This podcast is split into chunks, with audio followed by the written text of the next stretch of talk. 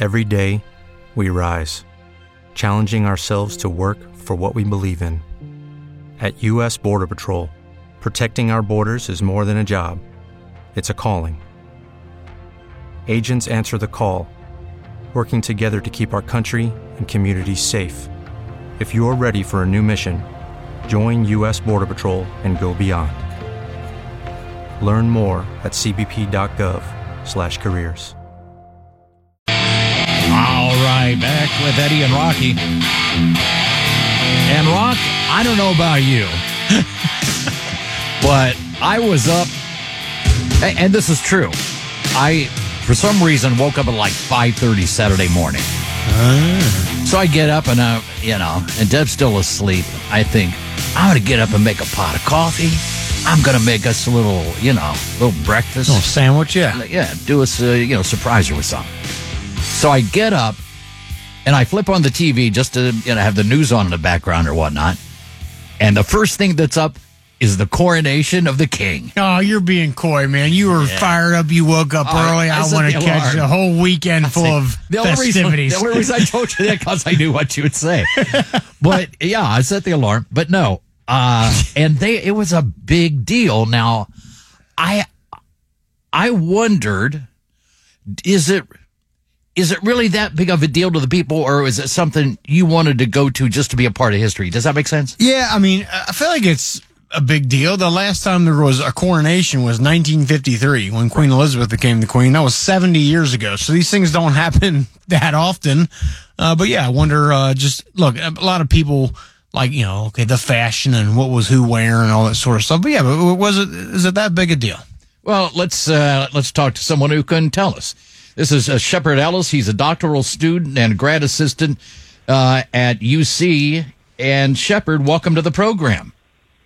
Hi, thank you guys for having me on. So, so Shepherd, is it really that big of a deal over there, or was it just what I said that people just wanted to kind of be a part of history? Well, I think that's partially true when you look at the crowds and how many people turned out. It is a big deal, and people want to go be a part of history. But it is also, um, in a historical context, really very important. I mean, some of the stuff that they were using and, tradi- and the traditions they have there go back over a thousand years. Like the chair that he sat in when he was crowned is, I think, 1,500 years old. And the big stone of destiny, which sounds like it's from Lord of the Rings, that they put underneath that chair. Um, it, they started using that to crown kings of Scotland and then eventually England uh, in 1308. So it is, um, it's both really. It's it's a popular moment and it's pretty historically significant. Now, is there any certain script they follow? Is this the way all kings have been done? I mean, wh- where do they get the procedure? Where does that come from? Well, the procedure is it's different each time, but it's been uh, since 1066. So again, a long time ago, uh, they started crowning their their monarchs in Westminster Abbey, where this happened, and again, it's a little bit of a different preference for each person. Um, sometimes it used to be in Latin, then eventually they started to mix in English, and now it's been in English, and now it's it's more of a set right, but the procedure is set, but the individual readings, who talks, things like that is different. Like something that made this coronation pretty different from uh, Charles's mother was that he had non-Anglican clergy there who participated in the ceremony, which had never been done before, and so they had to make up procedure for that. Also, I don't think Lionel Richie was at Queen Elizabeth coronation, but it could have been. I know that was a big Or, deal. or Katy Perry. So, so Shepherd, let, let me ask you this, and let, let's get let's cut right to the nub. It, why is Charles so unpopular over there? because you saw some people were holding signs, "Not our king," and the only king is the Burger King, and all this kind of stuff. Is, is it all due to his treatment of, uh, of Princess Di back in the day, or is it just a- Something else, yeah. is it something else? I think there. I think that's a lot of it. I really don't think that can be overstated. Uh, I wasn't alive when any of that happened. Not to make you guys feel old, but I barely think remember that that- yeah, the, but that makes uh, that's a big part of it. He has the reputation as being kind of petulant because of that and all sorts of stuff. Uh, he's also a lot more politically outspoken than his mother was, and I don't even think he's that politically outspoken. But Elizabeth went so far as to not even vote. Um, but Charles was, you know, since the 1980s, he's been talking about environmental protections, and he even argued with Margaret Thatcher about uh, urban renewal policies. So the fact that, and even if his opinions aren't necessarily controversial, people will disapprove of him for having them publicly since his mother was so neutral about everything. Shepherd, I, I don't think a lot of people know what official duties the Royals even have. Like, how big of a hand do they actually play in the day to day workings of the government? Can you explain that to the listeners? Yeah, I'd be happy to. They don't have a lot of day to day importance. The so Charles and before him his mother they would they'll meet with the prime minister um, about once a week to talk about what's going on, but and they can try and influence policy. Uh, maybe that's something Charles would do that his mother didn't do. Uh, but other than that, they don't do a whole lot. They, you know, ceremonially start the meetings of Parliament after they come back from recess, and they provide the official, like, royal seal of approval to laws that are passed. So even though they're not in charge of making or crafting the laws, they do get to you know add their add their stamp to it so that it becomes official. All right, so they, they can weigh in a little bit, give their opinion, but they don't. No one has to listen to their opinion. They can just. It is what it is. Yes, and I and I think that kind of ties into why Charles is more unpopular than his mother was because I'm sure she had opinions, but she didn't share them, and Charles has shared them. Uh, so I think that that has you know kind of drawn attention to the fact that he's very, he's pretty different from his mother. This is a new era, and I think people dislike that about him. Mm. So the thing is, Harry showed up. Was that a big uh-huh. deal, or the fact that they didn't make any kind of a deal out of it? It seemed like he was. Oh yeah, Harry's here too. He's here. Yeah, yeah he's over there someplace. But you know, it didn't make a big deal. Do you think that? Uh, uh, do you think Charles really cares about that kind of thing? Um, I don't think so, not officially, um, or they would have made a deal out of it. This is the kind of ceremony where everything uh, that you can possibly make a big deal out of something is made a big deal out of. I think he was just happy that his son was there. Yeah. yeah. All right, with that, Shepherd, good stuff, man. Really appreciate it. Yeah, of course. Thank you guys for having me. Good stuff. Thanks, Shepherd. Shepherd uh, Ellis from UC. And yeah, did you see? I saw a thing too, and I wish I had the picture that somebody was saying a bunch of British, you know, it's in the tabloids in those papers over there that they had a picture of it looked like some. It looked, it did look like somebody wearing a costume. what was it? Crazy old lady kind of a costume, and people were going, Meghan Markle was there in disguise. Oh, oh wow. That'd be hilarious. Can you imagine? See, I feel like that would win her back some some endearment from people if she showed up in like a oh just some sort of yeah weird clown costume or something. That's a dancer, That'd be funny. Dancer for Katy Perry. Yeah, yeah. Hey, I just, I just want to be here, right? So everyone relax a little. Everything will be fine. We check in with traffic and weather. What is going on? From the UC Health Traffic Center. During National Hospital Week, we recognize and thank UC Health employees and clinicians who are making a difference every day. No accidents or broken downs to get in your way and it's a three minute delay if you're traveling 71 north from Florence to downtown. I'm John Crawford on News Radio 700 WLW. The forecast from a 700 WLW Weather Center for tonight. Storms early, then cloud, uh, Clearing skies after midnight. Gusty winds, small hail are possible. The low of 57 for tomorrow, sunshine, and the high of 75. It is 76 now. News Radio 700 WLW. Maybe you missed one of our shows because you look a little too much like a wanted serial killer. This is the police department! Come out now! Don't worry. You can get the podcast of our shows and hear what you missed. Check them out on the iHeartRadio app. This report is sponsored by Tutankhamun, his tomb and his treasures, now open at COSI. More than 3,000 years ago in ancient Egypt, a young boy ascended to the throne. Tutankhamun, experience a fascinating new exhibition. Back with Eddie and Rocky. So, Ed, have you ever, maybe you do it yourself, you ever say, I'm multitasking? Right? I'm, I'm getting stuff done. I'm eating breakfast. I'm checking emails. I'm doing show prep. Yeah. I'm, you know, telling Deb to do the laundry faster. You know, all that stuff, right? That's Yeah. the normal. chop chop. Yeah, you know, yeah. that- Get her done, that's right? pretty Let's common around our house. Well, apparently, according to doctors, um, there is no such thing as multitasking, right? Um, so many of us continue to equate hopscotching from one thing to the next with productivity. Um, uh, job listings will seek multitaskers, right? You see that on job, we want someone who can multitask, uh, as evidenced by the 141,000 hits for the phrase multitask. Uh, workers tout themselves as multitaskers on their resumes, blah, blah, blah, blah. But again, according to doctors, all you really do is you're hopping from one thing to the next, you know, so, you know, instead of, you know, you think you're eating breakfast while, you know, watching the news and then, um, you know, whatever, uh, writing in your diary. Right. You're, you're really just doing all those things, but you're interrupting one. You, you're better off focusing on the one gonna thing, say, you're- completing it, doing the next one, and then doing the next one. You're not focused on the task at hand. Right. So what this suggests is uh, we need to get back to monotasking, doing one thing at a time. The first step is winning ourselves from distraction, which is obviously very tough these days. Everyone has a ping on the cell phone and this and that.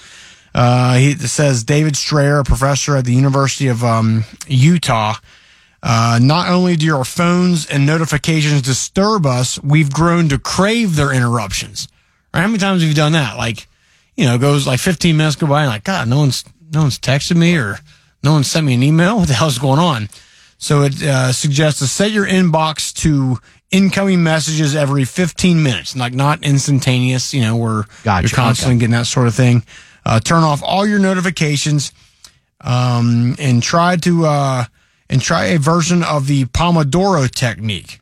Not not that Pomodoro technique, a different one. Oh, okay. This is where you focus in small bursts. Set a timer for 15 minutes of deep work on one thing, then take a five minute break. So 15 minutes, no phone, no email, no computer, no nothing. Boom. I'm on this for 15 minutes solid. Don't call me, don't talk to me.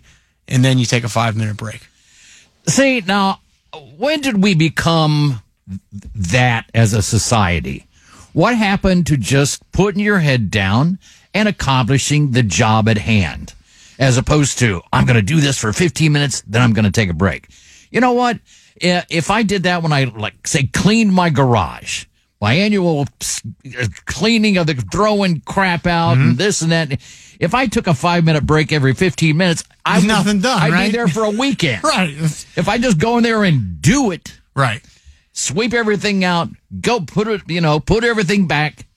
Okay, yeah, I've been doing that for about six, seven hours, but you know what? It's done. It's done. Done. It's Miller time, baby. No, I, I agree with you on that. I, I, I think what's more saying is you're better off doing just cleaning the garage versus hey, I'm going to clean the garage and then you know what I'm going to I might as well take the cans out to the to the road and then come back and oh yeah, there's something or Deb wants me to help her with something. It's just focus on one thing. So again, people, and I got to tell myself this: there's no such thing as multitasking. Do one thing at a time, then move to the next. Well, do focus on doing the job well, as opposed to doing a bunch of stuff half-assed. You just summarized what it, yes, Yeah, the article. exactly. That's pretty much what the guy's saying. Hundred percent. Uh, so so Rock, here's here's something. Now here's a here's a task. I, I could do this, and it, it's kind of a. Hey, look, I'm I'm as kinky. I've got a the, the peccadillo, peccadillo is as much as the next fella. But watching somebody eat in the shower is not top of list for me. What is this? Someone who like they enjoy the feeling of watching someone eat in the shower? talk about multitasking. For Bingo. instance, bingo, Bingo. ties right in. Here's a guy who calls himself the the gazpacho machine. Eh, he uh, has revealed how he gets paid to eat in his shower. What? There's uh, something very funny and absurd about a man reviewing food in the shower while his life is falling up, seemingly falling apart. He came across this uh, odd adventure while he was trying to get rid of a hangover. He was uh, he realized that eating inside the shower was an effective hangover remedy. Showers always make me feel better, and so did eating breakfast. So I combined You combine the them, yeah. Why not? My ex girlfriend would always say it was gross. So one day I was eating a sandwich, and she took uh, a photo to show to my friends. They thought it was hilarious and said more people need to see it. So I posted it to, to Twitter. 45,000 people flocked to the page. Shower food review. Blah, blah, blah, blah, blah. People are sending him money and making requests. So this schlep is making probably more money than you and I, just Yeah. eating a omelet in the shower. Yeah, here he is eating a tomahawk uh, pork chop, one of those uh, one of those big giant mammoth jammas in the shower, and I I don't know if people are getting their their jollies off on it. It's got to be a sexual thing. Uh, that's what I'm saying. Uh, some uh, he's there. He is eating a pineapple. Uh, one and there he is with a broken plate in there. Um, I'm aware that uh, I'm not the first person to do this, but I don't believe anyone has done it as well as I have. So he's saying I'm not I'm not an innovator, but I'm just just taking it up and perfecting this art. Yeah, but uh, it, how how how big of a pervert do you have to be to get? Now, does he show himself like is it, is it like an OnlyFans thing? Like you get to see him. Oh yeah. Now, does he do like other stuff, or is it just No, he just stands there naked in the shower and eats. Here he is eating a shrimp cocktail. now, I, what the hell's going on? I, I'm right. What in the hell is going on? There's something for everyone, I Come reckon. on. But yeah, there he is. We'll and- never stop China from taking us over. This is what people like. This is what you know. That's well, that's the thing with TikTok. Where I was talking about the Chinese are infiltrating us with TikTok. This is the kind of stuff they're doing. Yeah, We that's got right. get the crazy Americans to get their mind off things by watching people eat a sub sandwich in the shower. Now, now, to be fair, let's say there was a tw- like a handle. It was Margot Robbie eating in the shower. Would you subscribe? Sign me up. Bingo. We, Enough said. We go to the news right now. News Radio 700 WLW. News, traffic, and weather. News Radio 700 WLW, Cincinnati. New action on gun control. This is the 330 report. I'm Matt Reese. Breaking now, two days after the country's latest mass shooting, lawmakers in Texas have approved a bill to hike the age to buy certain types of guns in that state. It was prompted not by the weekend shooting in suburban Dallas, but by a previous shooting about a year ago in another part of Texas. An AR-15 style rifle was used in Uvalde, and the same kind was just used Saturday in the shooting at a mall. It is seen as a milestone for families of Uvalde victims who have been pushing to raise the age to buy certain guns in Texas from 18 up to 21 years old. Now the House Community Safety Select Committee has okayed the plan to raise the minimum age to buy AR-15 style rifles. But now it goes to another committee where it could stall waiting for a full House vote. And then when it goes in front of the full Texas House, the fight will be even more fierce. Alex Stone, ABC News. CNN reporting this afternoon the gunman in the mall shooting over the weekend had been discharged from the military because of mental health issues. He killed eight people in the Dallas suburb of Allen. Time to check the roads, the latest traffic and weather together. From the UC Health Traffic Center during National Hospital Week, we recognize and thank UC Health employees and clinicians who are making a difference every day. Just one accident in your way. That's on State Route 125 at Mount Carmel, Tobasco Road. I'm John Crawford on News Radio 700 WLW. Now, the latest forecast from the Trane Heating and Cooling Weather Center on News Radio 700 WLW. Isolated showers on the move this afternoon, but it's more about the bigger line of showers and thunderstorms that comes in this evening. Probably more between 6 to 10 p.m. We could see some strong to severe storms, damaging winds, large hail, and isolated tornadoes cannot be ruled out. That's why this is a 9 first warning weather alert day. Tonight we're down to 60. We're drying out, partly cloudy tomorrow with a north wind, and highs come in around 73 for a comfortable afternoon. From your severe weather station, I'm 9 First warning, meteorologist Jennifer Ketchmark, News Radio 700 WLW. News brought to you by R and L Carriers. We have a few showers on radar near Falmouth and Georgetown. 74 degrees is our temperature. Now that Xavier's Board of Trustees has okayed the construction of a College of Osteopathic Medicine on campus in the next few years, University plans to hold a news conference to talk more about it. That news conference scheduled for Wednesday morning. Inaugural class for the first Jesuit College of Osteopathic Medicines plan for 2027 pressure is on. Congressional Republicans and the White House to cut a deal in time for the June 1st deadline on raising the nation's debt limit. Treasury Secretary says if Congress fails to raise the debt ceiling, it's going to mean financial catastrophe. And tomorrow, big meeting between the president and leaders of Congress. There have been few signs of any potential compromise between the White House and congressional Republicans on raising the nation's debt ceiling.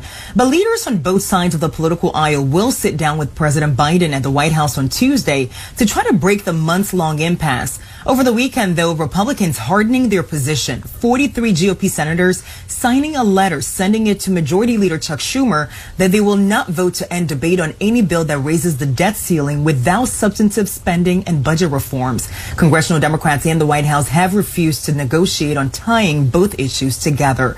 Faith Abubey, ABC News, Washington. Closing arguments underway in New York City. Former President Trump's civil trial over allegations he raped writer E. Jean Carroll in the 1990s. Lawyer for Carroll telling jurors earlier today his client was exactly Trump's type, that he sexually assaulted her the same way he described treating women on an Access Hollywood tape. Trump denies wrongdoing, claims Carroll made up the story to sell copies of her book. Let's check Wall Street half an hour from the close. The Dow's down 64.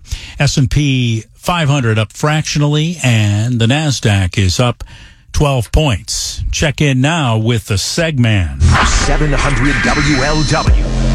Sports. Here's your Reds update after dropping two or three to the White Sox over the weekend. It's a day off for the Reds. The homestand continues tomorrow night with the first of three up against the New York Mets. The action will be right here on 700 WLW. Bengals update. Atlanta Falcons have signed former Bengals corner Tre Flowers today to a one-year deal. NFL 2023 schedule should be released on Thursday night. Join us Thursday night for the AE Door and Windows NFL schedule release show from 6 to 9 at Bad Tom Smith Brewing in Madisonville. Brought to you by AE Door and Windows where they sell the best and service the rest. Bill Dennison, 700 WLW Sports. News brought to you by BRGApartment.com and R&L Carriers at 336. Our next news is at 4.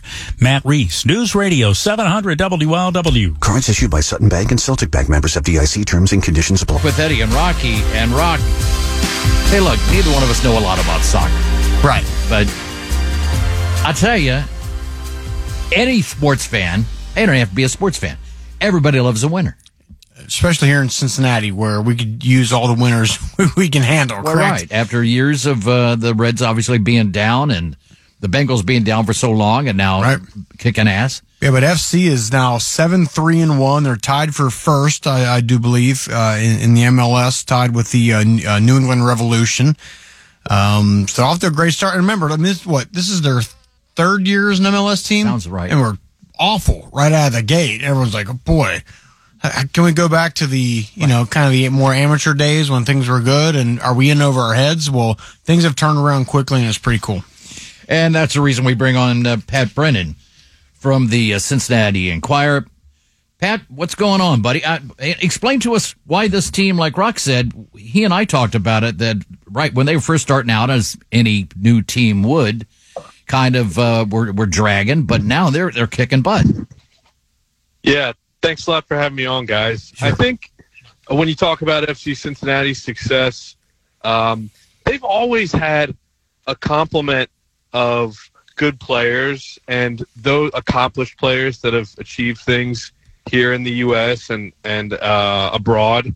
But I think the difference now is that, unlike in the past, when I think you had, uh, you know, someone from the Netherlands coaching the team, you had well two two coaches from the Netherlands um, back to back. One had a longer stint than the other, and then um, someone who was familiar with the game in the U.S. and Canada, but not an experienced head coach. The difference now is you have guys with major MLS experience who have won trophies in this league.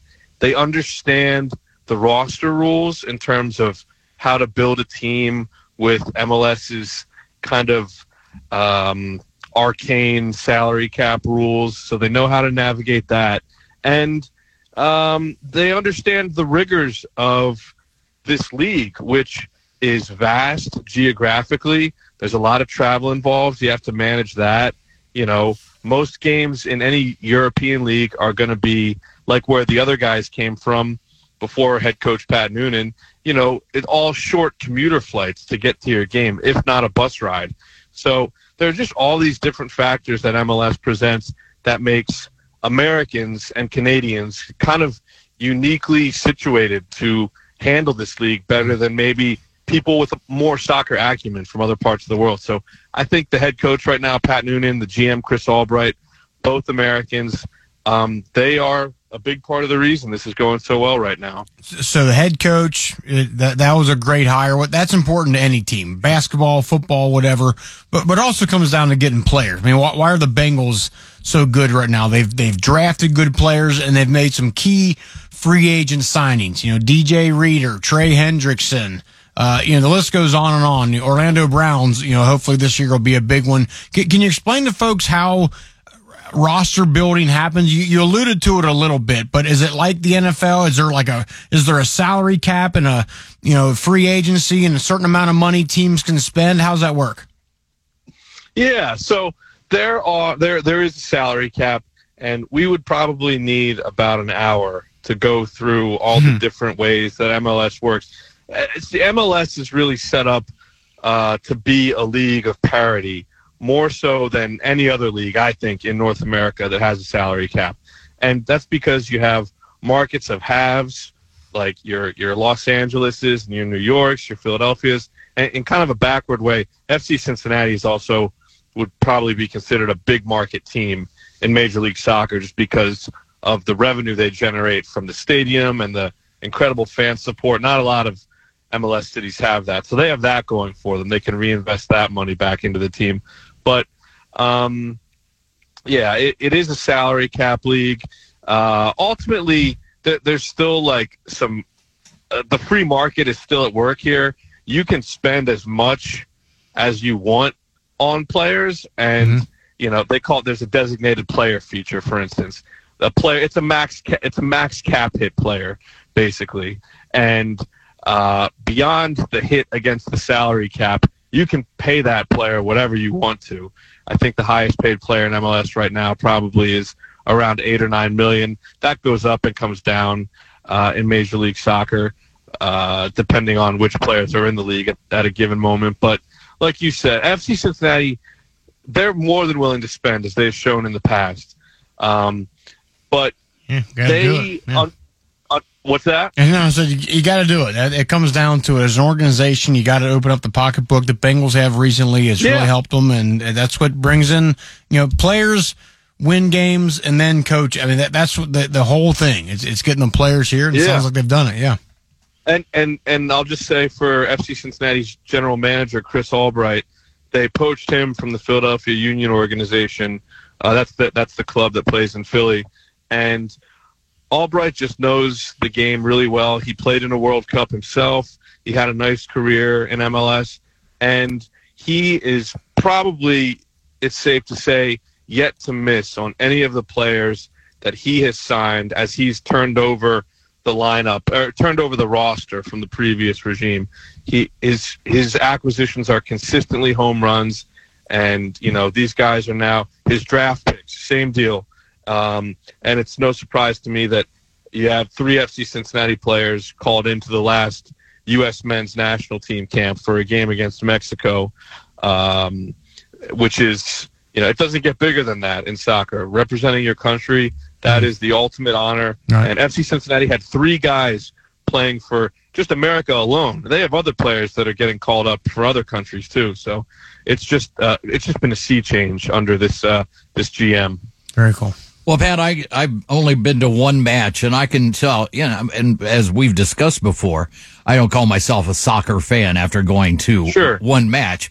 But I tell you, it's it was really fun and it was really exciting to be there. I mean, that place is packed, and the people are going nuts.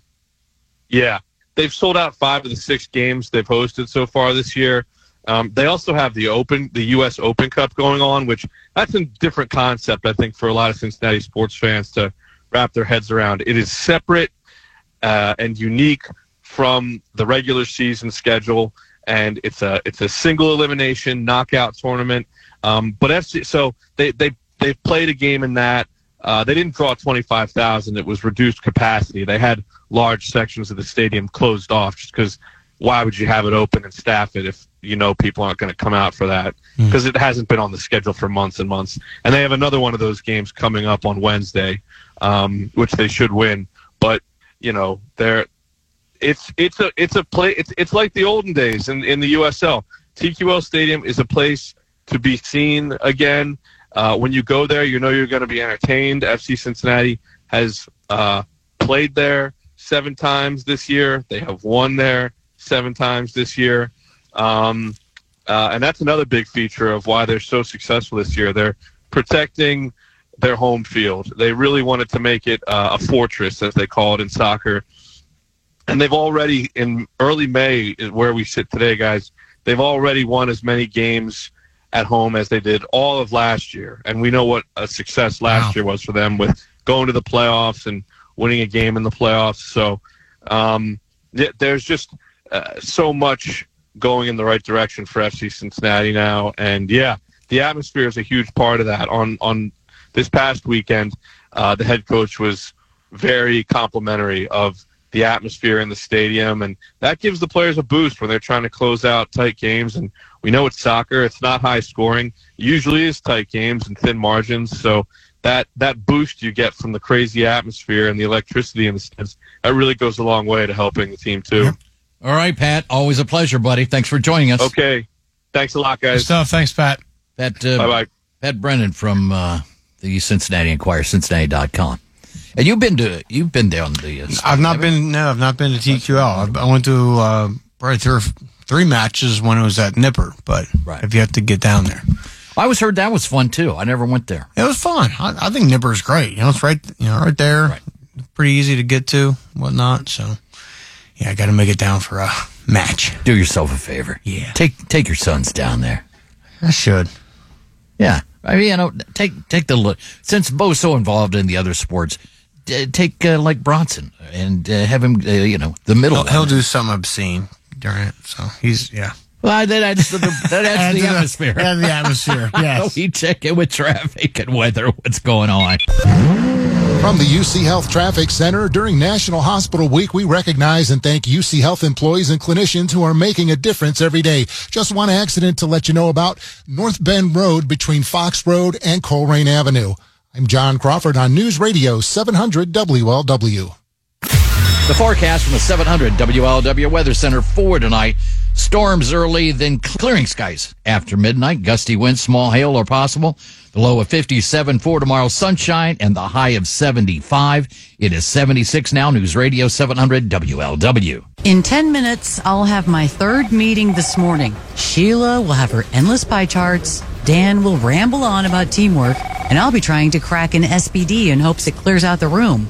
I'd much rather be listening to Scott Sloan. Blow off another pointless meeting and join me, Scott Sloan, for a good time. The interviews, the issues, and a whole lot of fun. I bet he'd know how to work up a good SBD. I'm an SBD master. Check out Sloaney tomorrow morning at 9 on 700 WLW. This report is sponsored by Mecum Auctions. What was that, the 25th Flying Pig yesterday? I believe so. so, yeah. and, and Willie, by the way, is taking full credit for the flying pig. Uh, we have to maybe ask our guests about that as well. But uh, yeah, big event here in town. I guess forty thousand something per. I mean, it's a huge, huge deal. A lot of runners down there, and uh, pretty cool event. Well, let's go right to the source. Uh, she is the race director. She is Iris Simpson Bush. Iris, welcome to the program. Thank you. Happy to be on. So, uh, Iris, first of all, let, let's get that out of the way. Did Willie have anything whatsoever to do with the beginning of the Flying Pig? Well, um, oh, gee, I hate to say anything disparaging about such a great American. uh, I don't remember him being a part of it, but, You know, but I, I've been around a long time. Maybe I forgot something. Well, Iris, he takes credit for the founding of America, so you know. Yeah. Uh, okay, so we're all on the same. We're all in agreement. Yes. Yeah. Uh, so, anyways, let's cut right to the chase as far as you know the alleged controversy over the beginning of the race yesterday. Uh, tell tell us all how you know that works because there are so many logistics involved in all that that have to go into any kind of decision made. Absolutely. And, you know, again, I appreciate the opportunity to maybe give you some behind the scenes information in case it changes anyone's opinion. If it doesn't, that's okay too. We, we respect everybody's opinion. Um, I did notice a lot of the opinions are coming from people who have never really been in a marathon or a run or been too interested in this before, but every opinion is it's respected. So that said, so much goes into it. It's much more complex than meets the eye. I'm the first to acknowledge it's not brain surgery, but thousands and thousands of details have to be planned. We literally start tomorrow. We took today inventorying and cleaning up, but tomorrow we will be starting the planning for next year. We work hand in hand, and I am not exaggerating when I say hand in hand with the Cincinnati Police Department, the, the departments, police departments in Covington, Newport, Fairfax, um, Marymount. I mean, all the municipalities we go through have meetings with us, the fire department. Um, the meteorologists from several stations, we watch their reports. Everyone knows it's no no uh, secret that WLW, WLWT Channel 5 is our media partner, so of course we work closely with them. The meetings take place all at the months leading up to the marathon, and as we get close to marathon day, those meetings are daily, and in this case, on Saturday, the day before, by the way, we had great weather for the Friday night run and the Saturday runs, but we knew that something was coming for Sunday. We met several times on Saturday. We talked to all of the constituents that I just referenced about what we would do, what are the, the additional plans, plan B, plan C, hoping that you won't have to use them. But to cancel, to postpone a marathon, it often ends up in a cancellation. It's more difficult and more complicated than you might realize. So we're getting input and I think very good information and resources from all the entities I mentioned. We're watching the weather. You have to wait until the 11th hour with weather. Last year there was a storm headed for us and it literally split. We had participants who said as they drove down through suburbs like Blue Ash, torrential rains and we got nothing. We did know that this storm was likely to be worse than last year. It had two fronts coming through. We're down there between two and three in the morning, all of us, you know, working and preparing for the event. The first storm that came through wasn't as severe or, or uh, really impactful as had been predicted, and so that was good news. We were able to continue our work and get everything ready. The second one we're watching closely and we realize that, yep, this one is bigger. It does have some intense weather and it's moving at a much faster speed. It kept speeding up throughout the morning. So we knew about when it was going to get here and it looked as though the good news was it was fast moving and dissipating as it came. So we were pretty sure that it would be through there quickly. Um, I know this isn't going to sound particularly scientific, but the day before, we do calculations, percentages to try to determine what percentage of the field will be where at any given time during the course. So we had a feeling for when our, our participants would, where they would be on the course if we go off at the assigned time. So that, oh, and by the way, on Saturday, our medical staff and uh, CPD were per, they were calling individual call individually contacting the venues on our course where we could shelter in place if necessary. So we weren't just counting on their being there. We were talking to the owners and the appropriate entities to be sure that they were unlocked, that they knew we were coming if necessary. And so that was all in place. As we're trying to decide whether or not we go off on time, you know, there are a lot of other things you have to consider. To do 13.1 miles for a half or 26.2 for a full, to keep participants standing or sitting around for hours before the event, it's almost impossible to Right. do to them. Just very, very difficult. Right. Well, uh, and let me ask you that because I mean, you alluded to this, but you know, the average person might say, "Well, just postpone it an hour." Like, like talk about just how hard it is just to postpone something like that with all those runners for even a little bit amount of time. What what all goes would go into that? So where are we going to shelter them while we're Right, holding them? right. What are we going to do for them? It's very hard on them. But let's go beyond that. What about the thousands of volunteers who are down there to support them? What about the police? We're told that we're the largest uh, unit that, that you know that's their largest assignment of the year. They use almost all of their um, available police officers. There was a Reds game planned at four o'clock. Cincy Cinco's taking place. By the way, it looked like weather would be long gone by then, and those uh, events were going to be well underway. We don't have a venue. We run our event over 36 miles between the full and the half marathon. We have thousands of volunteers, medical personnel who are volunteers. We have, you know, as I said, the police and fire, but they're not necessarily going to be able to commit to addition, being around additional hours that day.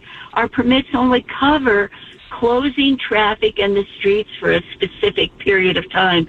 You know, again, it's not a, a private venue where we can do our own thing. We have to take all of those other things into consideration.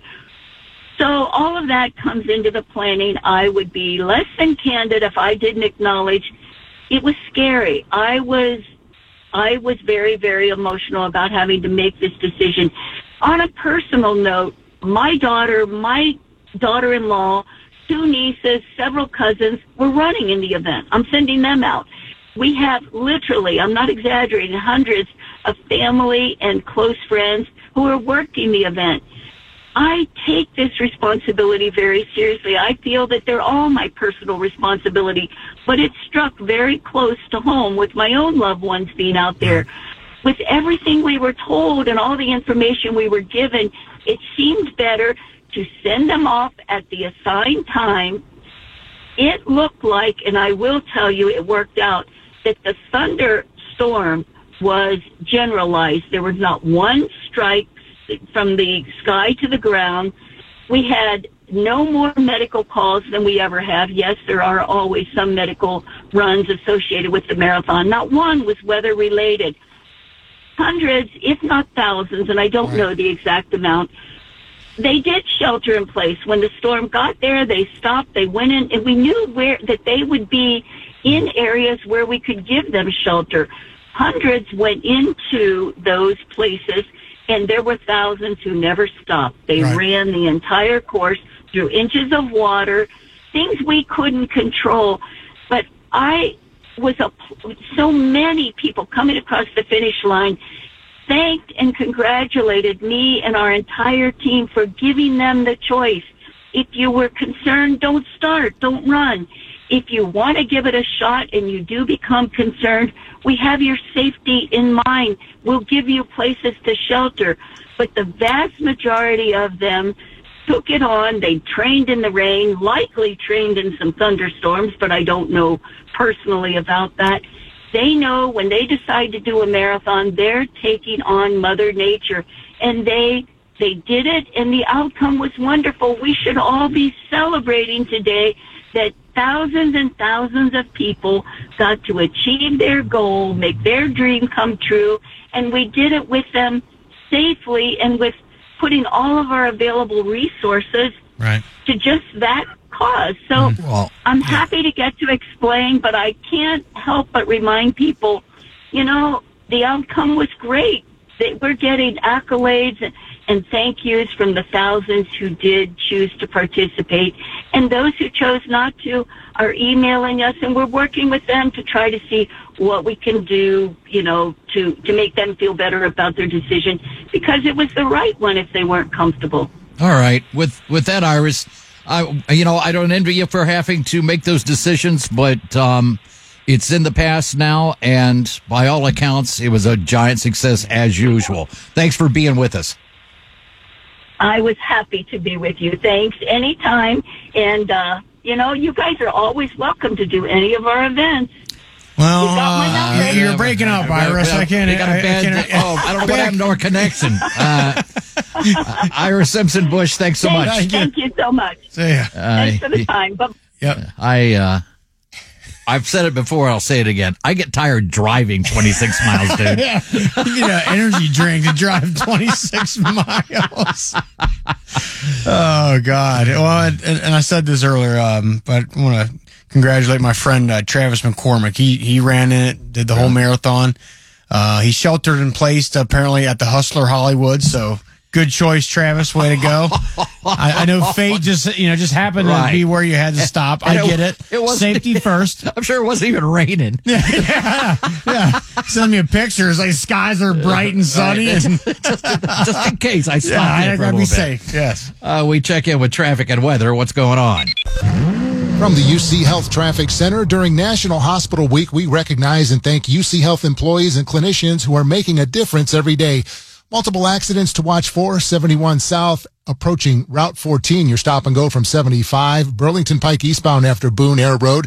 North Bend Road between Fox Road and Colerain Avenue. Richwood Road at 71. And there's a disabled semi on the 71 South exit ramp to 71 southbound. I'm John Crawford on News Radio 700 WLW. The forecast from a 700 WLW Weather Center for tonight. Storms early, then clearing skies after midnight. Gusty winds, small hail are possible. The low of 57 for tomorrow, sunshine, and the high of 75. It is 76 now. News Radio 700 WLW. Great American January of 1849, gold was discovered at Sutter's Mill in California.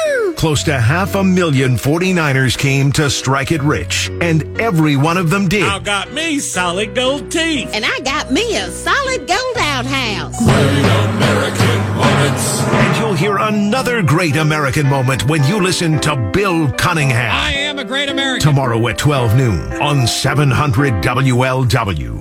This report is sponsored by Jeff Martin Auctioneers. Jeff Martin Auctioneers is hosting the United Coatings and Lining Complete Retirement Auction on Thursday, May 11th in Cincinnati. Bid your way live on site or online at jeffmartinauctioneers.com. Experience the difference. License OH201 8000068. Live life to the fullest. You hear it all the time, right? But that's easier said than done when you're in pain.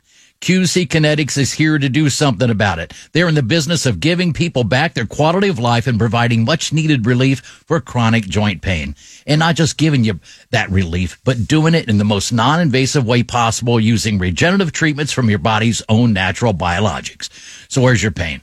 Uh, knees, hips, shoulders, or back? Well, QC concentrates these impactful treatments right at the source of the pain, directly applying healing properties where you need them the most.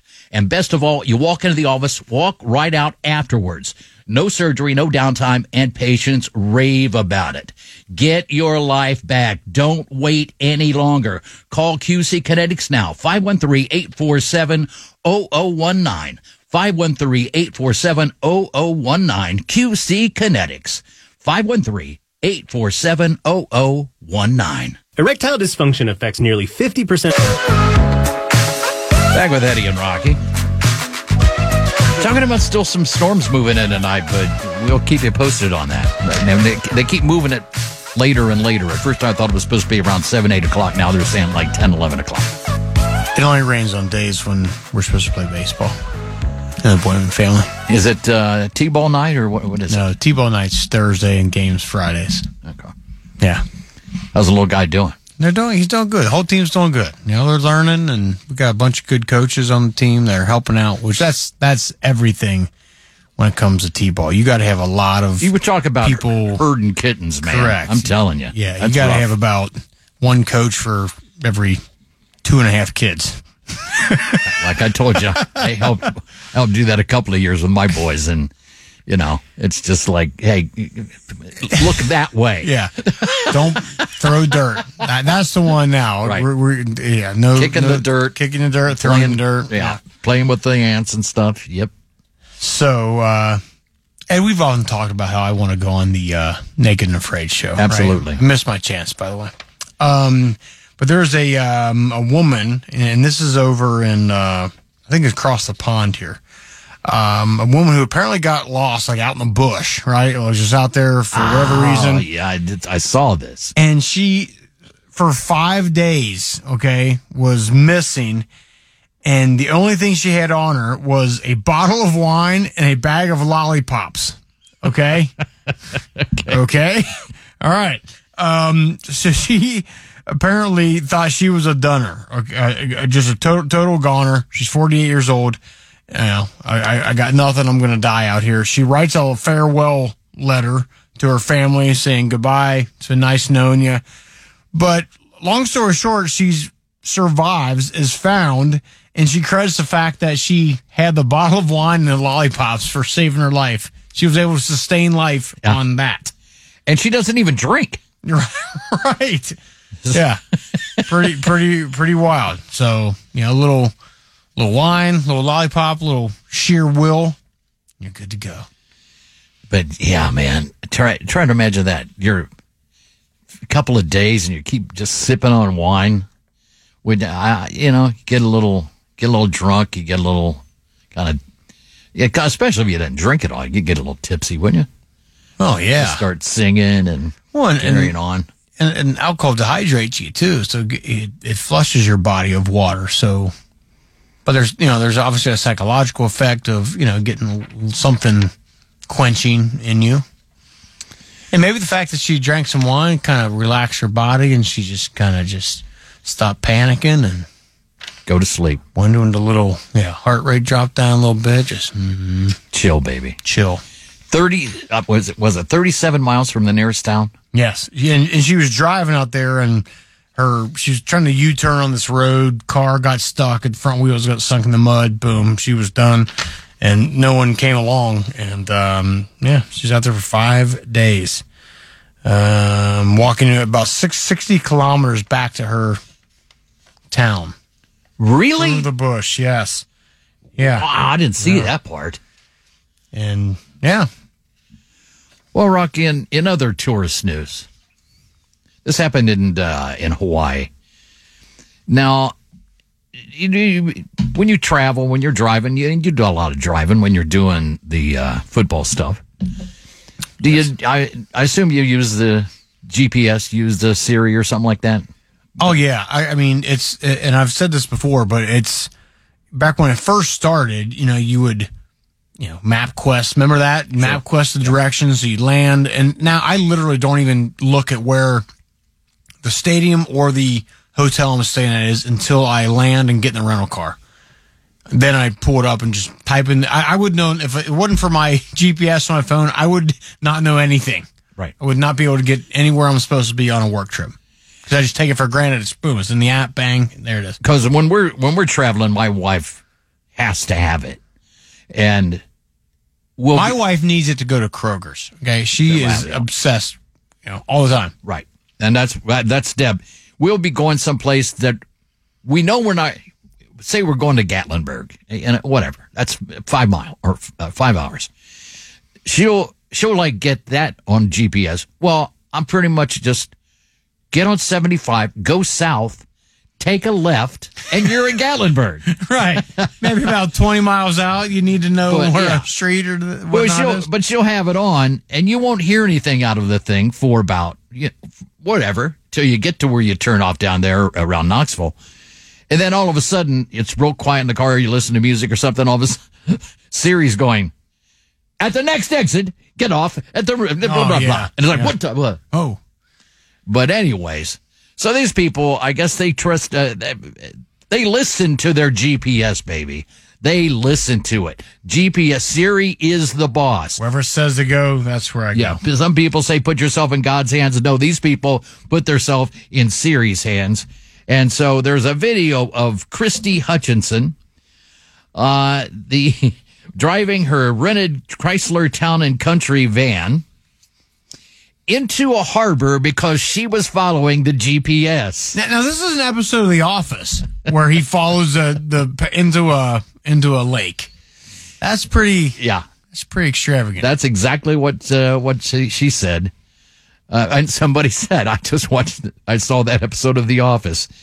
The uh, passengers were trying to get to uh, Manta Ray Snorkel Tour Company in the harbor and had been following their GPS directions when they, ah, I guess they, they took the wrong turn and ended up in the water. So they didn't listen to their GPS. my my wife got so she, she's just not good with direction. Obviously, you know, very smart, very smart lady, but just directions are not. She once when she was younger, uh, for work, uh, she actually did, did radio sales, and she without knowing, like she's listening to GPS, just following it. She would end up on the Anderson Ferry. Okay. yeah, I mean, like, oh my God, and there's- now she's on this boat and they're bringing up the gate and she got to sail across the, the Ohio River there. I mean, that's hilarious. Uh, that's, um, I'll tell you what, some for old school stuff. My wife also loved to get the, those TripTiks from AAA. You know, they, yeah, it's, uh, it's a flip map. It Okay. shows you segments of your trip. Okay, yeah. Okay. Get what I'm saying? Yep. Um, so she used to always get one for the, for driving down to Sarasota because she would drive down with the kids sometime to go to our, uh, our timeshare down there. And, but the first time she said she was going to go to Triple, I was like, for what? And she said, well, I'm going to get a trip TripTik. I was like, to go to Florida? and she said, well, yeah. And I go, you know, I can tell you how to get there. Drive south. If you get in the water, if you hit the water, you've gone You've gone too far. but if you've driven a little bit and you start noticing there's a little more sunshine, Yeah. a And little some more palm trees. yeah, You're there. You're there. Pretty easy to figure out. Yeah. And he's like, well, I like to have the kids look through it. No, right, but but, but look, GPS, it's a total crutch, and even I do it too. Oh, absolutely. You know, like I- I don't. There'll be times where I didn't know where where, where I'm going, or I would figure it out. Where you just kind of type it in. You just you know, again, total crutch, and, and it, it hurts you because you don't really conceptually get where stuff is in Cincinnati. Where is Norwood? Where is Batavia? Where is Loveland? You know, like with GPS, less and less people know all that. Well, that's the thing. I used to have a real good sense of direction with that stuff, but now, thanks to Yeah. this thing, Yeah. I don't even have to think Yeah, about just it. Type it in. I'll tell you what makes me mad though is when you know I like to listen to like either you know some podcasts or the Eddie and Rocky show on streaming um, while I'm in the Oh. car. I li- yeah, listen to the show back. Um, but you know you get certain places and then the GPS will come on and tell you you know in two miles turn on this. I was like okay. Then it'll be like in a mile and a half. Turn, it's like shut up! I'm trying to listen to my my book or whatever I'm trying to. Mm-hmm. You know what I mean? It's just it tells you a thousand times where to turn. Ugh. Well, there's some of them that tell you when the police are present. That's a good one. I forget what the what app that is. Waze. It is. Z. It is Waze. That's Yes. the one. Yeah. Deb uses that a lot. Yeah, and she's a spare. Well, Because, duh. You kidding me? I don't like to drive with her. Well, you say you always like to drive when when of you guys course I do. I speed. Dude, she makes me look like a, a little old lady. I'm not kidding you. we uh, check in with traffic and weather now. What's going on? The UC Health Traffic Center during National Hospital Week, we recognize and thank UC Health employees and clinicians who are making a difference every day. There's a disabled vehicle 71 South at Kyles Lane. There's a crash on Springboro Pike at Newmark Drive. And watch for a disabled vehicle on the 71 northbound exit ramp to Donaldson.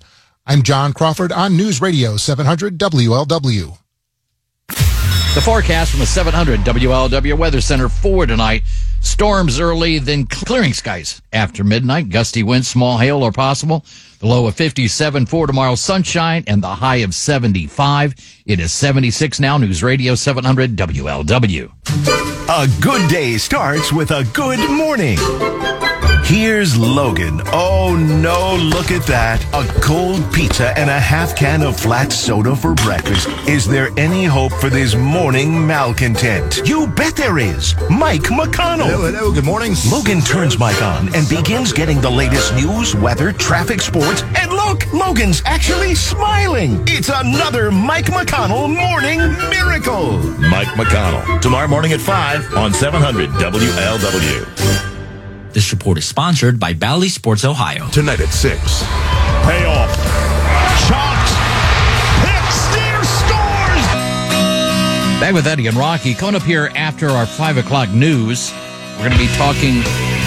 This is a new dating term getting zombied. You know, you've heard of the, you know, getting ghosted. Ghosted, where they just disappear. Just don't talk to you anymore. No communication, no text, no nothing. Now, the new one is getting zombied, where somebody from your past, you know, you broke up, and then whatever, a month, six weeks, 10 days later, you get a call out of the blue. Hey, uh, let's uh, let's get together and uh, talk about this. In other words, they come back to life. They come back to life. And like I, I've said, uh, you and I were talking. I was like, "What- didn't we used to call that a booty call? yeah, exactly. That's We're going to talk to our uh, dating expert. We love her. Jen Stiers is going to join us. So Ed, you know how I'm, you know, working through my plans about how I'm going to build my my off the grid bunker. Right? Absolutely. We've talked about this for years. Yeah. I'm gathering. I'm in the idea phase still, but I'm right at the end before I start to pull the trigger. But there's one more source I got to check out. Apparently, Apple TV has this new uh, hit documentary series called Silo. Okay, where they, you know, they go around and they, you know, meet with people that have have done just that. They, they've lived my dream, if you will. They've moved off grid or in some bunker somewhere underground. Blah blah blah blah.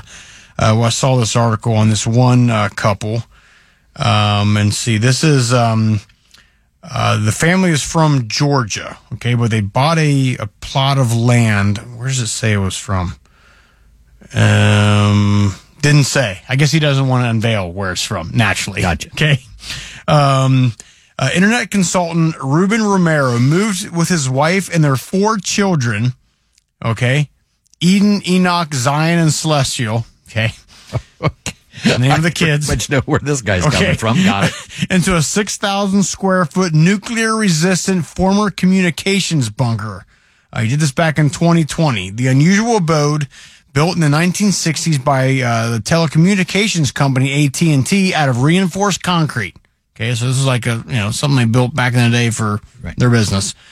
Cost the family around $300,000 and that included this building, a 13 acre plot of land, um, and uh, despite uh, the fact they've been in it for going on three years now, um, the renovation process, Ed, is still underway. Yeah, that's the problem with those things. yeah, exactly. Like, boy, I got a great deal on this plot of land and this broken down building in the middle of nowhere. right. Great. Now I got to stick another half a million dollars into it. Um, some of the biggest biggest home improvements that they need to uh, finish, um, or they've installed but are still trying to finish, installing internet, a contraption to filter the air, repairing the sewage system, and putting a water filtration unit in.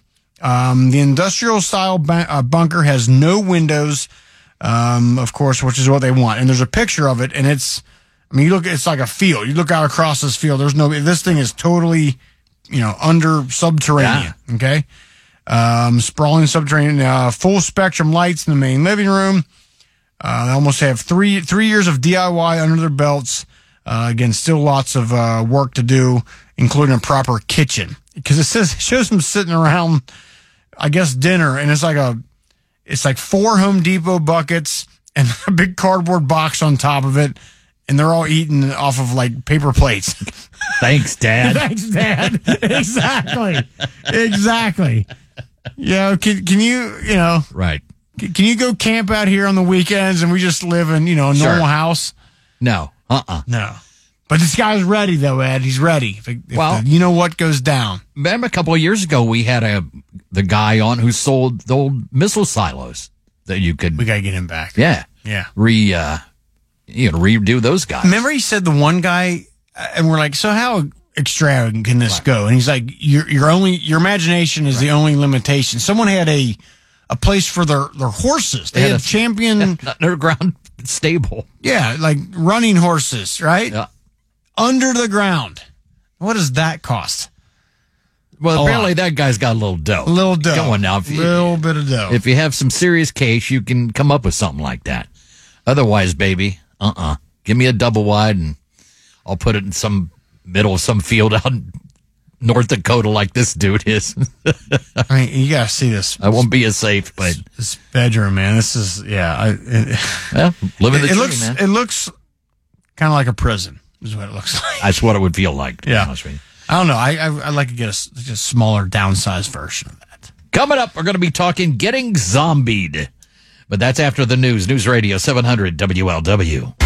News, traffic, and weather. News Radio 700 WLW, Cincinnati. Hamilton County's prosecutor calls it horrifying. This is the 5 o'clock report. I'm Matt Reese. Breaking now, Melissa Powers says he stalked and brutally attacked a total stranger. Hamilton County's prosecutor releasing details this afternoon on a rape in Forest Park about a week ago. The victim, a developmentally disabled woman, and the suspect is somebody who has been deported multiple times, according to the prosecutor. Police say Herman Matthews beat and raped a developmentally disabled woman last month as she was walking to a bus stop. It happened near Winton Road and Smiley Avenue. Matthews allegedly threw the woman over a guardrail and into a nearby wooded area. There was a witness who saw it and called 911. Police say that Matthews hit the woman multiple times before he sexually assaulted her. A grand jury has now indicted him on multiple counts, including rape, kidnapping, and felonious assault. He has been deported before, and the prosecutor says that he was in the country illegally at the time of this attack. He now faces decades in prison if convicted. I'm Jack Crumley, News Radio 700 WLW. Gonna check your drive home now. The latest traffic and weather together. From the UC Health Traffic Center during National Hospital Week, we recognize and thank UC Health employees and clinicians who are making a difference every day. There's a disabled on 71 South at Kyles Lane. Watch for a crash on Springboro Pike at Newmark Drive. And there's a disabled vehicle on the 71 northbound exit ramp to Donaldson. I'm John Crawford on News Radio 700 WLW. Now, the latest forecast from the Advanced Dentistry Weather Center.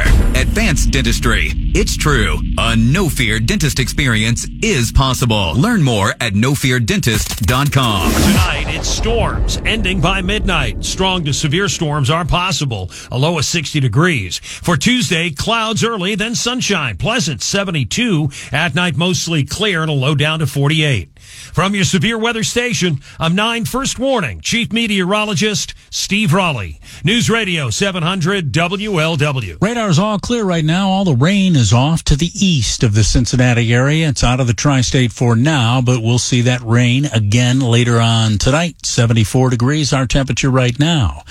Bond set at 250 grand for the man who allegedly drove his vehicle into the patio of the Paxton Grill in Loveland Friday night.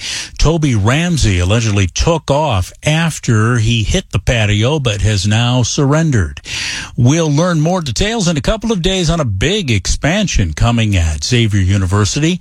News conference plan for Wednesday morning on the school's plans to build the country's first Jesuit college of osteopathic medicine with the inaugural class in 2027. White House calls it an expanded airline customer service dashboard, which they say will provide help to air travelers who are inconvenienced by delayed or canceled flights. If it's the airline's fault and your flight was canceled or delayed, you can check the dashboard to see how the airline should be compensating you, like rebooking a flight or accommodating your hotel room or and your meals. The administration wants new rules to require airlines to compensate passengers who experience inconvenience because of controllable airline cancellations or significant delays. Means airlines giving passengers a meal or meal voucher, overnight accommodations, ground transportation to and from the hotel.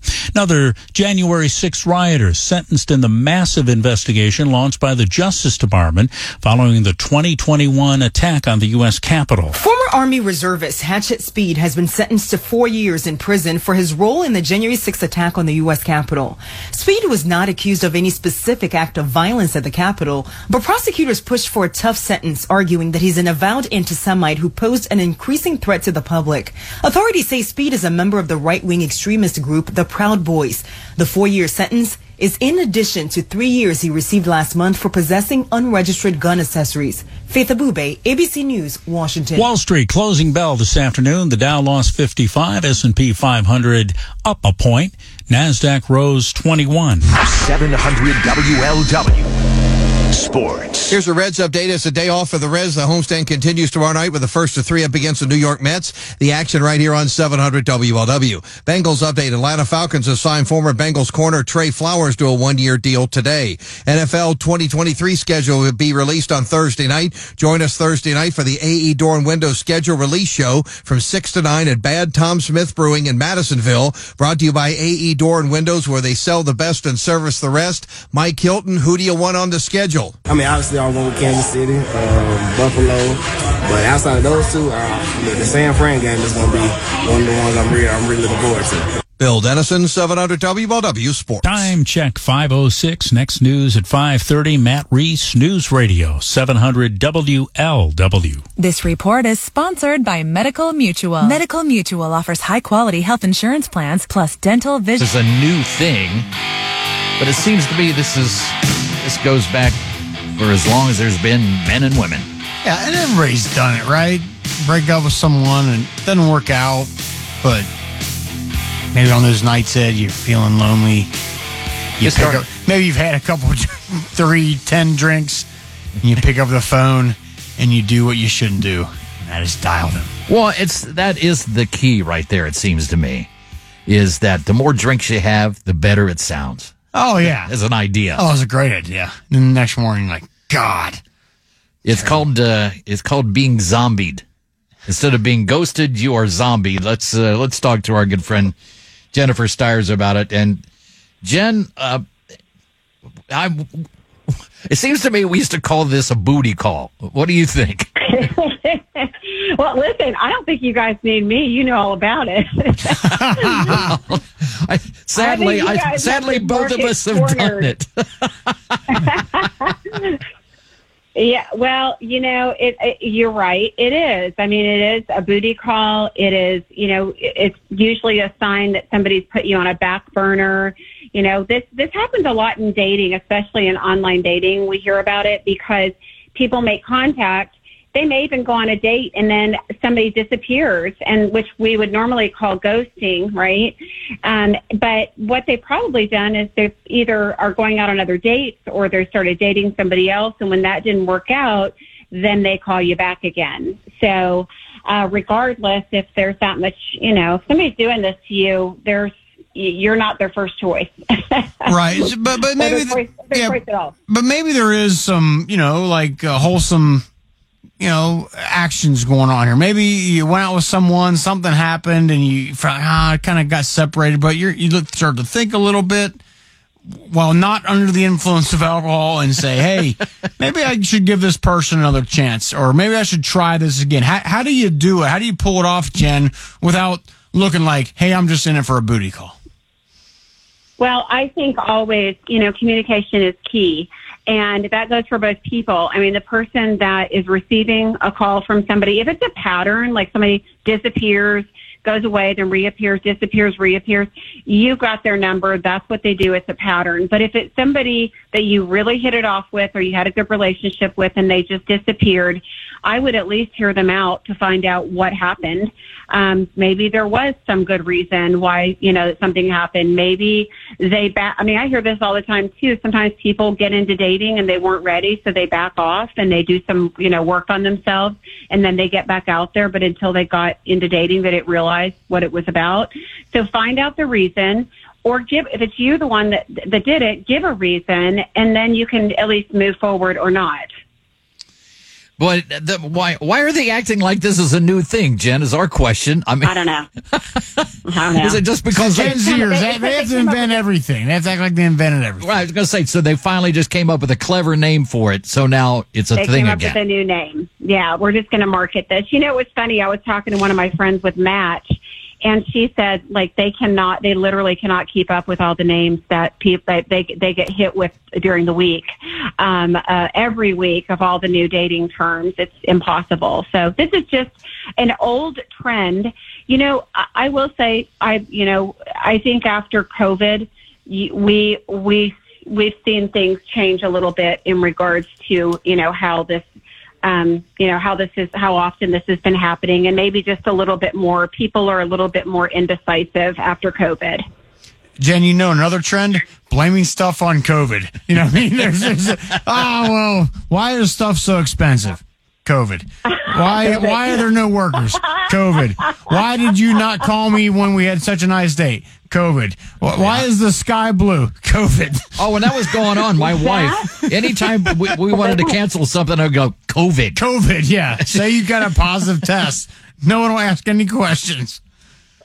it, it's totally true i know I, I still hear voicemails like at companies i'm like sorry for the long hold due to the circumstances i'm like circumstances are over anyway um, i'm You're with so you right. i'm I right. I'm with you on that 100%. However, it really did change the trajectory of dating afterwards. I mean, if I look at the biggest, you know, trend that changed after pro COVID, um, is that men got a lot more serious and, and women not. So women are still out there playing probably more games than men and men are a lot more intentional. Why? So- why? Explain why. That's interesting. I, you know, I think men just got a wake up call. The singles got a wake up call of being alone, and that um, they decided they didn't want to do that anymore. And I think a lot of men that were forced to be alone, that were single, it they weren't used to being alone. Maybe they were, you know, serial daters or whatever, and it hit them really hard. And they just decided to shape up and get more serious. But I I can assure you, I have way more men that are more serious than women are, and my trends in the big city of Dallas tend to be the same nationwide when Match does their surveys. So, um, I really, I really think we're, you know, really think we're moving toward a more, uh, you know, a more positive, uh, place. Um, if people would stop zombieing and ghosting each other. Right. Well, why? But why on uh, the other side of the coin? You just mentioned why are women being a little more lackadaisical about it? You know, I, I, I, I don't know the answer to that. I wish I did. I, you know, I think women have always, um, maybe have gotten co- like points of comfort of being alone. They've got their girlfriends. They had their girlfriends during COVID for emotional support. So there was always, you know, some type of support system for the women. So they didn't, they never got the blow. Like they never got punched in the gut like some of the men did that didn't have the social circles that the women did. And so they were isolated. And um, I think, you know, that hit them hard. That, that would be my psychological analysis. I don't know if it's true or not. I, I think you're right. I'll throw my two cents in, and you know the you know w- w- women are never alone anymore because they got Instagram. And they're out there, especially the really hot ones, and they're out there. You know that that is their world. I, I I told Ed this before. I've talked about it. One of the most fascinating things I've ever seen. This guy is a pretty well known podcaster. He had a table full of like eight or nine, let's say, really good looking like Instagram models. And he said, went around the table and said, right now you can have either your Instagram or a man to fall in love with and spend the rest of your life who will provide for you, take Oh, care of you. yes, and so and to a woman, every single one of them, Jen said, nah, can't give up my Instagram. So, you, you know, Wow. women aren't alone. They're, they're out there. They're getting attention from all these people online. They don't need attention from a man. Yeah, yeah, and it's um that that's a whole I mean really that's a whole other issue um that's happening is and and those women what they're doing though, I'm a matchmaker, let me tell you what they do.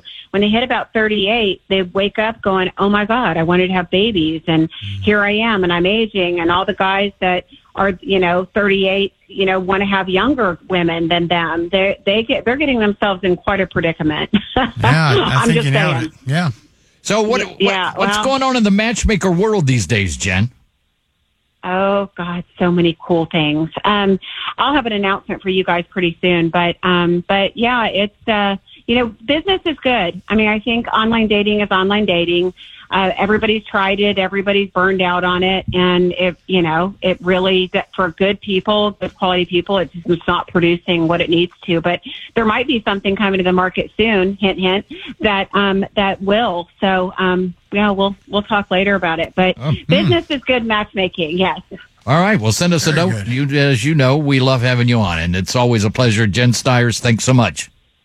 Thank you. Good stuff. Thanks, Jen. See you, Jen. Um, the world of matchmaking. What could be the new technology? I was going to say, what, I mean, it, it can't be technology related. What more could there be? I, don't. I mean, You gotta there's be- apps. There's you must, you know, everything. She has to have a pretty high end clientele, don't you think? For to go to a matchmaker, Oh yeah, because you know, online dating, it's kind of willy nilly, you know.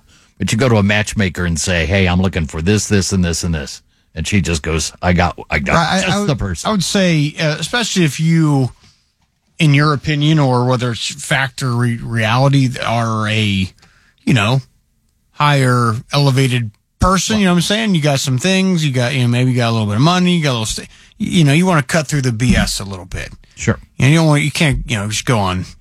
Bill Gates ain't hitting a Bill Gates ain't, ain't going ain't going on Bumble or whatever the hell, hell he's and swiping left or right. Okay, he's like, look, I, I first of all, I got to be a little bit, you know, I can't be, can't be Right. just out there like this. Secondly, yeah, let, let's kind of narrow this down a little bit and find someone serious, someone I know wants to be serious, and let's go. You know he needed something like that? Who? Tiger Woods. Think about it. I mean, he, apparently our guy has some seriously bad taste in women. well, except for the the woman he married, taste in women. who was a very Yeah, right. That's what I'm saying. beautiful woman. Yeah. but apparently he he treated her like crap. But some of those, I mean, you know, the Waffle House waitresses and all that stuff that he was getting involved in. Those were just What, rumors. what did he think they? was going to happen You're to right. him? That's that's true. I yeah. we uh, we check in with traffic and weather. What's going on? From the UC Health Traffic Center, during National Hospital Week, we recognize and thank UC Health employees and clinicians who are making a difference every day. There's a disabled vehicle 71 north between 536 and Route 42. There's a few accidents you need to watch out for. 75 south approaching Dixie Highway, Paddock Road at 75, Springboro Pike at Newmark Drive. There's a disabled vehicle on the 71 North exit ramp to 236 and watch for a refrigerator reported in the left lane on 75 North approaching Mitchell Avenue. I'm John Crawford on News Radio 700 WLW. The forecast from the 700 WLW Weather Center for tonight. Storms early, then clearing skies after midnight. Gusty winds, small hail are possible. The low of 57 for tomorrow, sunshine, and the high of 75.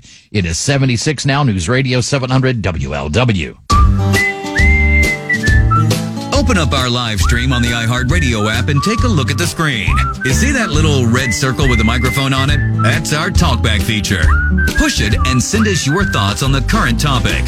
Something that you think we should discuss. Or heck, even blab on about some nut job conspiracy nonsense your uncle's into. The Talkback feature. Check it out on 700 WLW's live stream on the iHeartRadio app. This report is sponsored by Baxla Tractor, your Kubota headquarters. Baxla Tractor is Cincinnati's Kubota headquarters. Tractors, skid steers, mowers, UTVs, and more. They have it all. Stop by their showroom for a Kubota today. Visit online at BaxlaTractor.com. Guys, there's a lot of people talking about testosterone, but do your homework and go to a provider you can trust. I recommend Low T Center. Low T Center exclusively specializes in men's wellness and they'll check all of your levels, not just your testosterone, to determine the cause of any symptoms you're having and whether you're a candidate for low T or something else like low thyroid or even sleep apnea. Their annual health assessment is typically covered by most health insurance and is thorough. They check everything from PSA, which is your prostate levels, to thyroid, liver and kidney function, cholesterol, glucose levels, and much more. Low T Center has affordable and convenient options for treatment, including monitored self-inject treatments that ship directly to your home. Make your health a priority this year and schedule your annual health assessment. Remember, it's covered by most health insurance or less than 100 bucks cash pay. Go to lowtcenter.com to book your appointment online. That's lowtcenter.com. Low T Center, reinventing men's healthcare. I'm Martin Hoke, the inventor of Navage Nasal Care, and I love Navage. I've told you about how your nose. Back with Eddie and Rocky. Coming up, we're going to be talking to Derek Dennis from ABC. Yeah, got the uh, controversy with the, the Michael Jackson impersonator. Yeah, guy who does chokehold and stuff choked on him the out. subway. Yeah, absolutely. So, Rock, um, little follow up to the story about we did last week about Alabama baseball. Yeah, how about this? stopping betting on the game, and there was no reason was announced. It just said suspicious betting activity. Well, in case you did not see this, I just saw it over the weekend. The uh, Alabama has since fired their head coach uh, Brad Bohannon because he violated the standards, duties, and responsibilities expected of university employees. So apparently, what was going on here is this guy, the coach, Bohannon, had another guy placing bets for him in Ohio and Indiana. Right. And the guy was at the sports book here at The Great American. Sports book at the because ballpark. everything in the world happens somehow related to Cincinnati. So yeah, it's funny because I, I don't watch college baseball on on TV, but not really.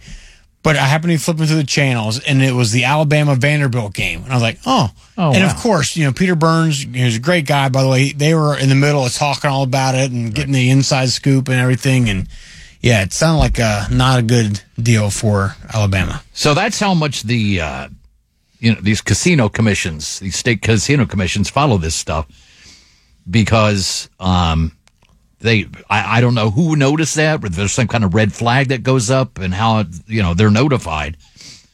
But the Ohio Casino is a casino commission. Yeah, their investigation centered on two bets for the Tide to lose. Yeah, so he bet on Yeah. lose, and, and then he pulled he pulled a picture. According to the university, Alabama starting pitcher Luke Holman was a late scratch that day. After the game, Bohannon praised his replacement Hagan Banks for pitching after finding out he would start only an hour before the game. Alabama lost eight to six. So this is after the guy, and that was always the famous defense of Pete Rose. Well, he always bet on the team to win. But see, it doesn't matter. Doesn't matter. you Right. just can't do that. Can't, you can't any wade anywhere close to that. But in this case, he bet for him to, to lose, right? Yeah. Bet for him, you know, bet for him to lose, and it just so happens that the scheduled starting pitcher was scratched an hour before the game. See, I this one was caught, but this is like the first time you've heard about this, sure, right? In a long time. How many times does it happen where no one gets caught? Oh, for sure. I always thought. Well, it's like drug smuggling. Yeah, you hear about big drug busts every now and again, but there seem to be plenty of drugs around. And, and, I, and I'll tell you this, this is full disclosure. This is why I don't come anywhere close to gambling on game or for, for anything at any time. Because, you know, being an analyst, I, I, I'm privy to information that's, you know, uh, in terms of who's playing and the coach in the night before the game's like, hey, don't say anything, but the quarterback ain't, you know, playing. And, you know what I mean? Like, you could totally use that to your advantage, but that's why you don't go anywhere near that stuff. Well, I got a um, got an email here from Bob who says Eddie, the uh, SEC also has their own monitor who happened to notice the bets. Wow. So he's so have- they noticed that and then went back through all the the surveillance footage and traced That's- that. Now, how did they know who the guy was on the phone? That's with? what I want to know. They they match up phone records. Are those public? You know, public knowledge. If you're a coach, I, I don't know how that works. It was it, right, because you read the same thing that it was based on uh, surveillance video. yeah. So you yeah, about some how do- crazy technology that can track of all the casinos and all the cameras and all the people and all the angles. They can track it down to this guy taking a call from the coach. Yep. And placing him. Wow. He must have been under suspicion, man. I find that. Oh yeah, you know what I'm saying. Well, Come on. yeah, yeah. Let, let's let's. It's probably not the first time he's Right. waded into these waters. Put it that way. suspicious activity. Yeah. Correct. Mm. Uh, with that, let's uh, head to our news. News Radio 700 WLW. News, traffic, and weather. News Radio 700 WLW. Cincinnati. Big meeting tomorrow between Biden and leaders of Congress, but what good will it actually do? This is the 530 report. I'm Matt Reese. Breaking now, lots of hype about President Biden hosting Republicans at the White House tomorrow as they try to reach a deal to keep the federal government from going belly up, or in other words, into default. The Republicans want cuts. Democrats don't agree. And the deadline to reach a deal between both sides to raise the debt limit is coming up June 1. There have been few signs of any potential compromise between the White House and congressional Republicans on raising the nation's debt ceiling. But leaders on both sides of the political aisle will sit down with President Biden at the White House on Tuesday to try to break the months long impasse. Over the weekend, though, Republicans hardening their position. 43 GOP senators signing a letter sending it to Majority Leader Chuck Schumer that they will not vote to end debate on any bill that raises the debt ceiling without substantive spending and budget reforms. Congressional Democrats and the White House have refused to negotiate on tying both issues together. Faith Abubey, ABC News, Washington. Gonna check your drive home tonight. The latest traffic and weather together. Now the latest Hospital Week, we forecast from the recognize and thank UC and Health employees and clinicians who are making a difference every day. There's a disabled vehicle 71 north between 536 and Route 42. There's a few accidents you need to watch for. 75 south approaching Dixie Highway, Paddock Road at 75, Springboro Pike at Newmark Drive. There's a disabled on the 71 north exit ramp to 236 and watch for a refrigerator reported in the left lane on 75 north approaching Mitchell Avenue. I'm John Crawford on News Radio 700 WLW. Now the latest forecast from the Trane Heating and Cooling Weather Center on News Radio 700 WLW. It's rain and storms. There's a severe risk, too. All threats are on the table. A low of 60 degrees. Then for tomorrow, we'll see some clouds, but then mostly sunny, a high of 72. At night, mostly clear, and a low down to 48.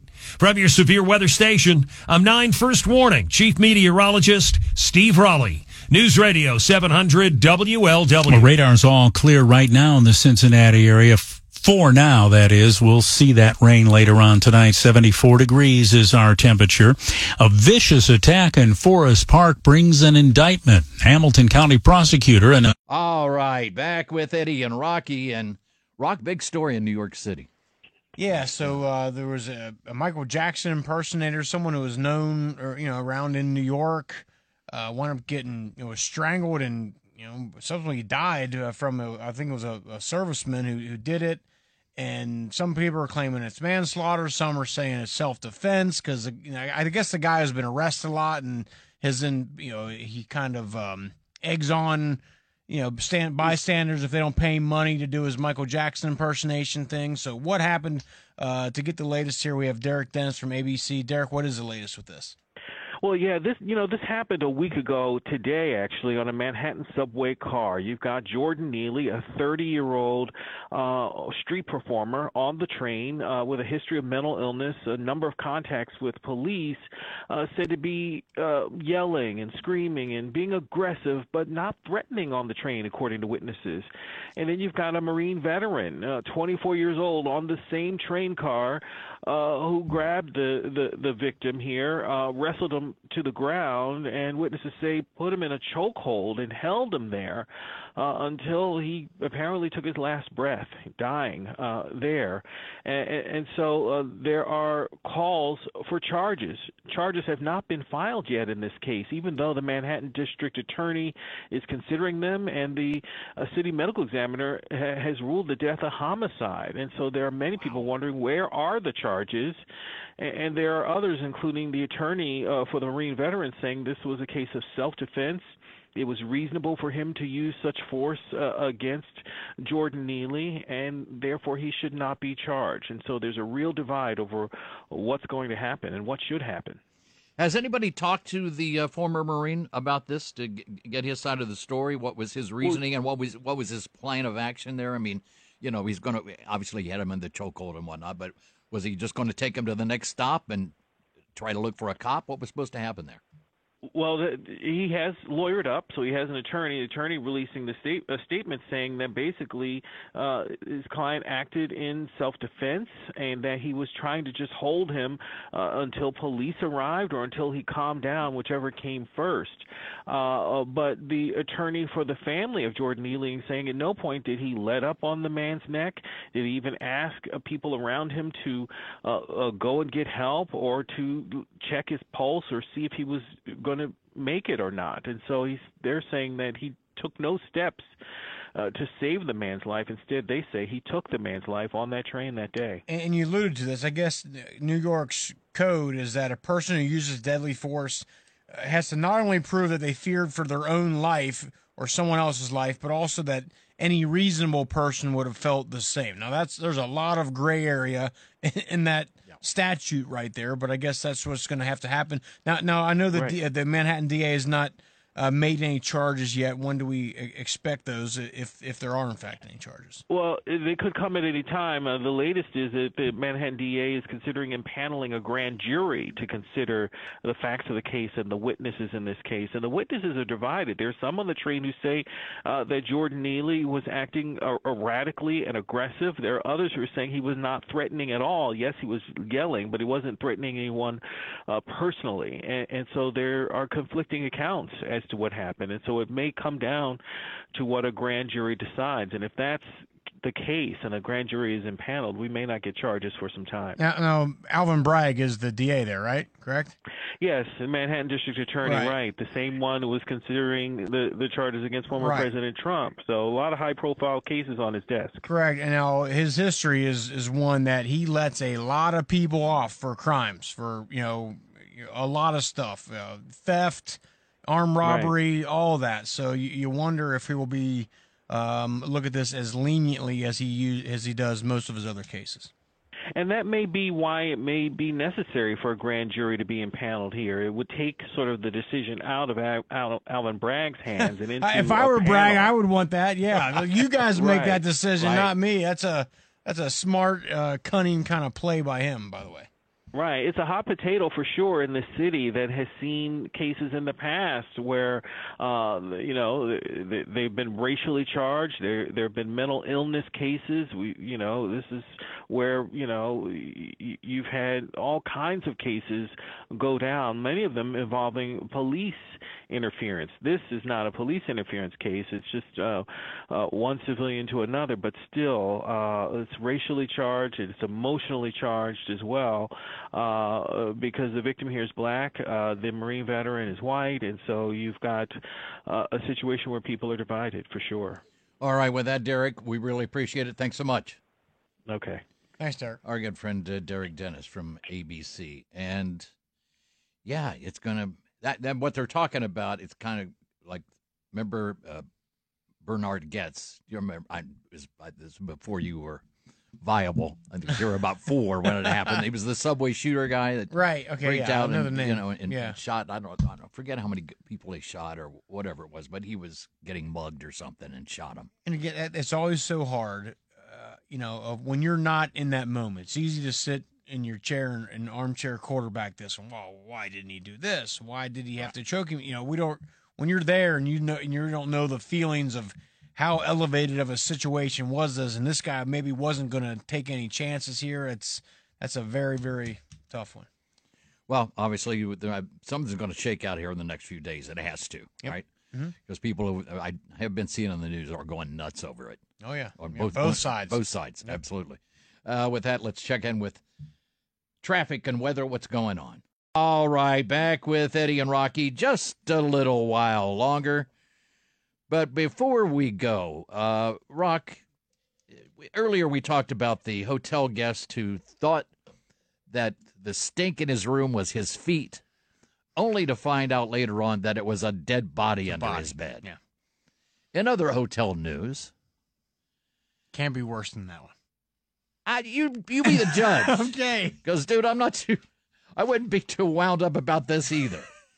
Police allege a sleeping hotel guest in a uh, in a room in Nashville woke up to find the night manager sucking on his toes. Oh my God. Okay. Gun to your head. What do you want? a dead body under your bed, or I think I'd go with the dead body under my I bed as opposed so, to the dude sucking on my feet.